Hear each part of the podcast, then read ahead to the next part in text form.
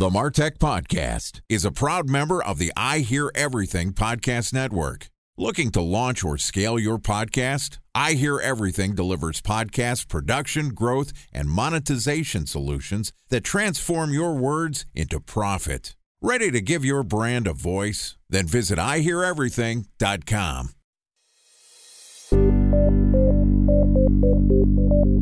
From advertising to software as a service to data. Across all of our programs and clients, we've seen a fifty-five to sixty-five percent open rate. Getting brands authentically integrated into content performs better than T V advertising. Typical lifespan of an article is about twenty-four to thirty-six hours. If we're reaching out to the right person with the right message and a clear call to action, then it's just a matter of timing. Welcome to the MarTech Podcast, a Ben J. Shap L L C production. In this podcast, you'll hear the stories of world-class marketers that use technology to drive business results and achieve career success. We'll unearth the real-world experiences of some of the brightest minds in the marketing and technology space so you can learn the tools, tips, and tricks they've learned along the way. Now here's the host of the MarTech Podcast, Benjamin Shapiro. Welcome back to the MarTech Podcast. Today we're going to continue our discussion about how to make the most out of your product launches. Joining us again is Sierra Tishgart, who is the co-founder at Great Jones, which is a modern kitchen company that marries substance with style by equipping, encouraging, and inspiring people to cook more frequently, even if that means they're just frying an egg. Yesterday, Sierra and I talked about how e-commerce brands should prepare for a product launch, and today we're going to talk about how you can keep your post-launch, how you can keep your post-launch momentum going. Okay, here's the rest of my conversation with Sierra Tishgart, co-founder at Great Jones. Sierra, welcome back to the MarTech Podcast. Thank you. Excited to have you back on the show. Yesterday, we talked a lot about how to get ready and how to get through your product launch. And my takeaway from that conversation is you have a very relationship-based approach to running a product launch, to building buzz for your product, whether it be building an Instagram following, reaching out to people that you already have relationships, building relationships with members of the press, or just influencers that are interested in demoing your product. Once you got through a successful product launch with Great Jones, talk to me about what you did to keep the momentum going. How do you keep your brand and your products in the minds and hearts of influencers and potential customers? We're still under a year old as a company. So one that at Great Jones, we are still answering. And we were fortunate to have a very successful launch, tons of press, tons of attention. So some of the things we've been doing to keep that going are, I think, one, selective and interesting partnerships, and also maintaining an element of surprise and weirdness, which I think is really important as a brand when you have people, especially been sticking around from day one, as well as getting new people to pay attention. So to point to some specifics, one, we've really ramped up our content, whether that's educational or editorial. We brought on our first recipe columnist, who's a woman named Claud Dubois, who's the chef at a restaurant called King in New York. James Beard nominated chef. She cooked with all her things at home. It was beautiful. We've also done things like have a surprising kind of event, which was we brought in a restaurant called Combi, which is a small, small place in Echo Park of Los Angeles that specializes in Japanese-style sandwiches. They're particularly famous for like this egg salad sandwich. They've never cooked or appeared beyond the confines of their five hundred square foot restaurant. And we brought them here to New York and did a pop-up in our office, which also has a kitchen. We had a line down the block. We sold tickets ahead and we had a wait list of several hundred people. I think it was the right mix of a little bit weird, definitely interesting, and couldn't be found elsewhere. So we've done a mix of things, but those are two that really stand out to me. So I think the interesting thing here from a marketing perspective is you went through your pre-launch phase. You're doing your P R, right? You're you're crafting a story around your product launch. You're reaching out to influencers, and that doesn't necessarily stop after launch, right? You're trying to create other narratives and build other relationships that keep you fresh in the minds of consumers. So talk to me about how you rethink crafting your story. Obviously, you have your launch messaging. Here's the announcement of a new brand and look who's using it. And then once you've been launched, you can't fire that bullet again. Hey, we're new, check it out. How do you think about staying fresh and think about content strategy and partnership strategies that enable you to keep your message out there without becoming stale? I think we saw ourselves post-launch as we want to have a relationship with someone who's thinking about cooking from before they purchase our product to well after, to perhaps even if they don't purchase at all. And that all goes into our ultimate ethos of wanting to break down barriers to home cooking and make people feel more confident in their kitchen. So one example of this is as we launched through our customer experience lead, a service called Potline. It's text-based. We are not making you download an app or even going on a little chat window on our site. And it's two nights a week. We are here. There's a real person. It's not a robot to answer questions about cooking.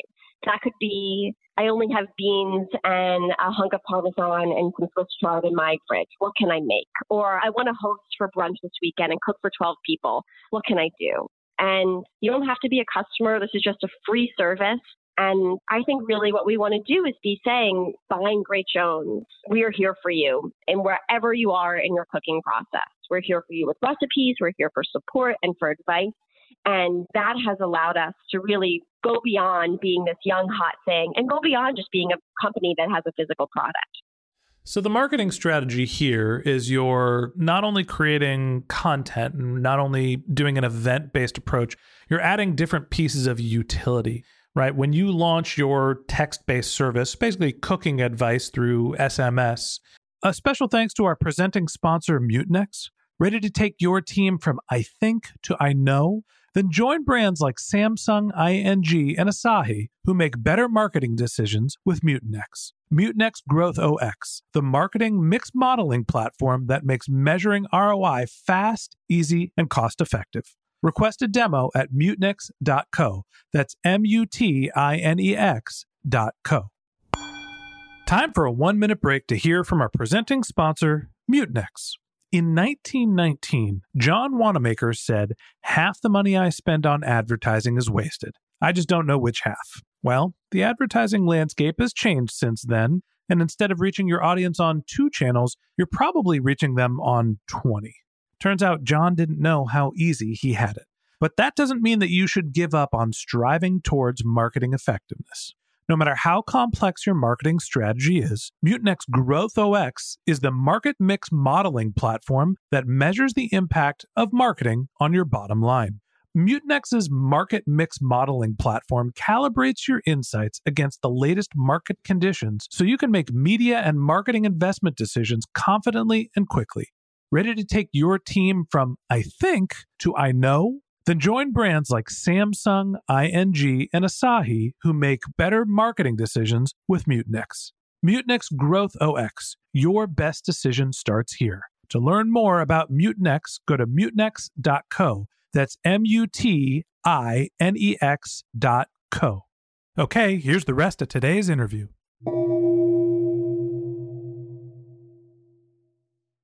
How did you think about talking about that publicly, and why was that a good play from a marketing perspective? It was, like, in some small ways, a tech thing, which was interesting. Like, it was picked up by TechCrunch. And since then, I've read a lot of articles about text being the new form of communicating directly with consumers. We all know the power of email marketing. Is text the next thing? A lot of companies are saying, yes, this is our first attempt at this. And I think what really, what, what, why this, and this was definitely a marketing success for us, more than a lot of the other things, which I actually thought were probably like cool or interesting, but maybe didn't take on the same way. I think that it was just genuine. I know that's a word that gets thrown around a lot, but having someone on the other side, not having to buy into a service or, like I said, download something, we just met people where they were, which is on their phones in the middle of cooking or walking home at the grocery store. And I think that's what nailed it. It also was kind of a perfect mix of this was the brainchild of Gabby Stelzo, who's our customer experience lead, and really like her having taking such initiative here, but also coming up with a cheeky name and graphics and having all these marketing assets. It was kind of a perfect storm for us as a company, especially in working cross-functionally as well. We've talked a lot about influencer strategies and about building content, about the narrative behind your brand. We haven't talked about any sort of paid acquisition or direct response type marketing.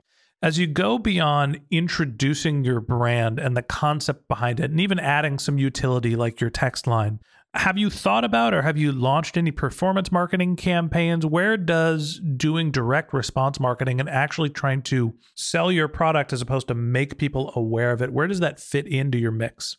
As we've grown over time, we have scaled up those efforts and are still in the process of it. We felt very strongly about building the organic brand foundation first. This is our superpower. These relationships, these products, these stories around them, that was something that nobody else could replicate. That said, obviously it's very complementary to have a paid strategy surrounding that. But we also knew that that is nothing without the former. So as time has gone on, we've done more. We have certainly scaled up our Facebook and Instagram and Google ad spend. We've also experimented with podcasts. We've advertised on three different podcasts. One of which is David Chang, who also is an investor and advisor. Two of the others are in the food space. And we've tried out one affiliate program so far with a newsletter. So we have really been doing things with small tests to see and looking at how that impacts cost of acquisition. So as you're investigating your performance marketing efforts, but you're really building your company on a brand-centric and on a content-centric approach, relationship-focused, how do you think about continuing the momentum? How do you think about expanding your message and maybe even your product line? I think you have concisely said what the approach is. And it's easy when you are a startup to say, we're going against all the big bad competitors. And a big thing for us was when you're shopping for pots and pans, there are just dozens and dozens of them. Whether you're looking at floor-to-ceiling pots and pans at a big legacy store, or you're clicking through ten pages of stock pots, and you're like, how are these different? So we've really tried to be mindful of how do we grow and expand, and also we really see ourselves as a kitchen brand, not just these five pieces of cookware, without becoming too much like those competitors and creating this paradox of choice. So we launched two new main product developments this year, the first of which was the option to engrave our stainless steel products and personalize them. This did a couple of things for us. One, it's really not something that exists in cookware, so it was us really differentiating ourselves. Two, I think that we realized that a big part of our messaging was that you shouldn't have to wait until you get married to get new pots and pans. That's so silly. That's, that's so traditional. Upgrade these and buy these for yourself. That said, we're not going to change that whole market behavior all at once. And there are so many people who want to give this as gifts for other people, and engraving at a higher cost for us, which benefit us as well, also was something that made this even more special as a gifting present around those moments in someone's life and made this seem even more lasting, something that would take you through many decades. So that was the first main product launch. And then we also launched our Dutch oven, which we called the Duchess, in black and white. So product launches have been a way for you to continue the momentum by giving you something else to talk about. You're expanding the depth of your product line and what your brand really means, not necessarily just to be about pots and pans, but pots and pans that are personalized or various types of pots and pans. And I'm imagining that can be extended to plates and utensils and glassware and right, almost an endless amount of product kitchenry. And I just want to let you know that as I was perusing your website and I saw the personalization option, the first thing I did was went in there and see if you can write a note on the top of a pot to say, turn off the stove, something my wife is notoriously forgetful about. But when you think about your product launch, understanding that expansion and product expansions is a way for you to continue to have something to talk about, feeding back into that brand message, how you're talking about and building an organic following. As you look back on the things that you've accomplished, going from your product development through your launch and now in this post-launch phase, what advice would you have for somebody who is thinking about launching their own direct-to-consumer e-commerce brand? Oh, the things we have accomplished. It's very hard to distill specific advice, but I do think that in this day and age, a brand has got to stand for more than its physical products, especially a brand that relates to food. I always say, like, I'm an emotional eater. Who isn't? Like, when did that get a negative connotation? Like, food and cooking is tied to your family, to your earliest memories, or to just now I mostly cook just for myself. It's like a way to take care of myself. Like, how fortunate are we that this is what we get to talk about every day? And if we were only talking about the pots and pans that of course, is the way we keep this in business and grow the business that is doing us a disservice and limiting. You know, engraving, which was the specific product thing, we started realizing that people were taking selfies of themselves with their names in the mirrored pot. It was a way to actually show the enthusiasm for our brand, which was not something we necessarily expected. I would say like that emotional part of this, which can't just be made in a lab, can't be made in a strategy group. Like it's gotta, you've gotta set, we really, I think, set the example. And we do this mostly through Instagram, but also through other things that people then replicated. We set the example for other people and they now keep this churning. A lot of what we post is user generated. And I think really that element is critical here. I think one of the things that sticks out to me about your brand, and as you think about launching e-commerce brands, is authenticity is, is one of the things that really rings true. And the first thing that you said when we started talking about how did you get ready for launch was we went and we talked to our customers. We understand what made our products different, what they needed, and then how to serve them. And building an authentic brand, to me, not only comes from an understanding of the space and having creativity and an understanding of what you're doing, it also very much means that you understand who you're trying to sell to, and you could build a brand around their needs, not just specifically about what your product features are. And I think that this is a great example of a company and a co-founder that has done a wonderful job building a tone that not only the low-hanging fruit, people that are cooking enthusiasts, but people that are fashionable, people that are not necessarily professional chefs, but want advice, right? The home chefs, they're building a brand around the entire ethos of what it means to be happy cooking at home. So Sierra, let me just say congratulations on all of your early success. Sounds like you're on a great path to continue to grow your brand. And by all means, please let us know as you continue to do product launches and expand your company and your marketing efforts. We'd love to stay in touch. Thank you so much for having me. All right. And that wraps up this episode of the MarTech Podcast. Thanks again to Sierra Tishgart, the co-founder of Great Jones, for joining us. If you'd like to learn more about Sierra, you can click on the link to her LinkedIn profile in our show notes. You could send her a tweet at Great Jones, or you could visit her company's website, which is great jones goods dot com.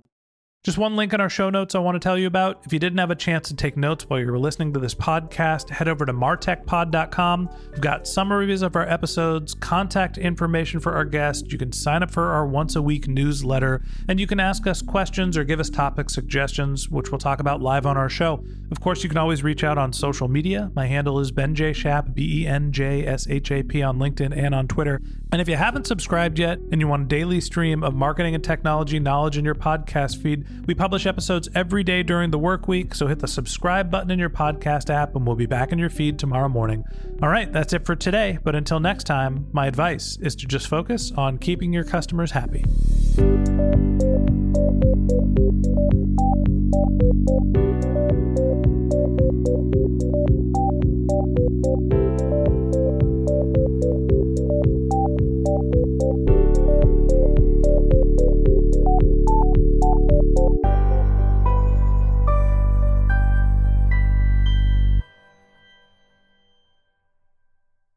Thanks for listening to the MarTech Podcast, an I Hear Everything production. Looking to launch or scale a podcast like this one for your brand? Then visit I hear everything dot com.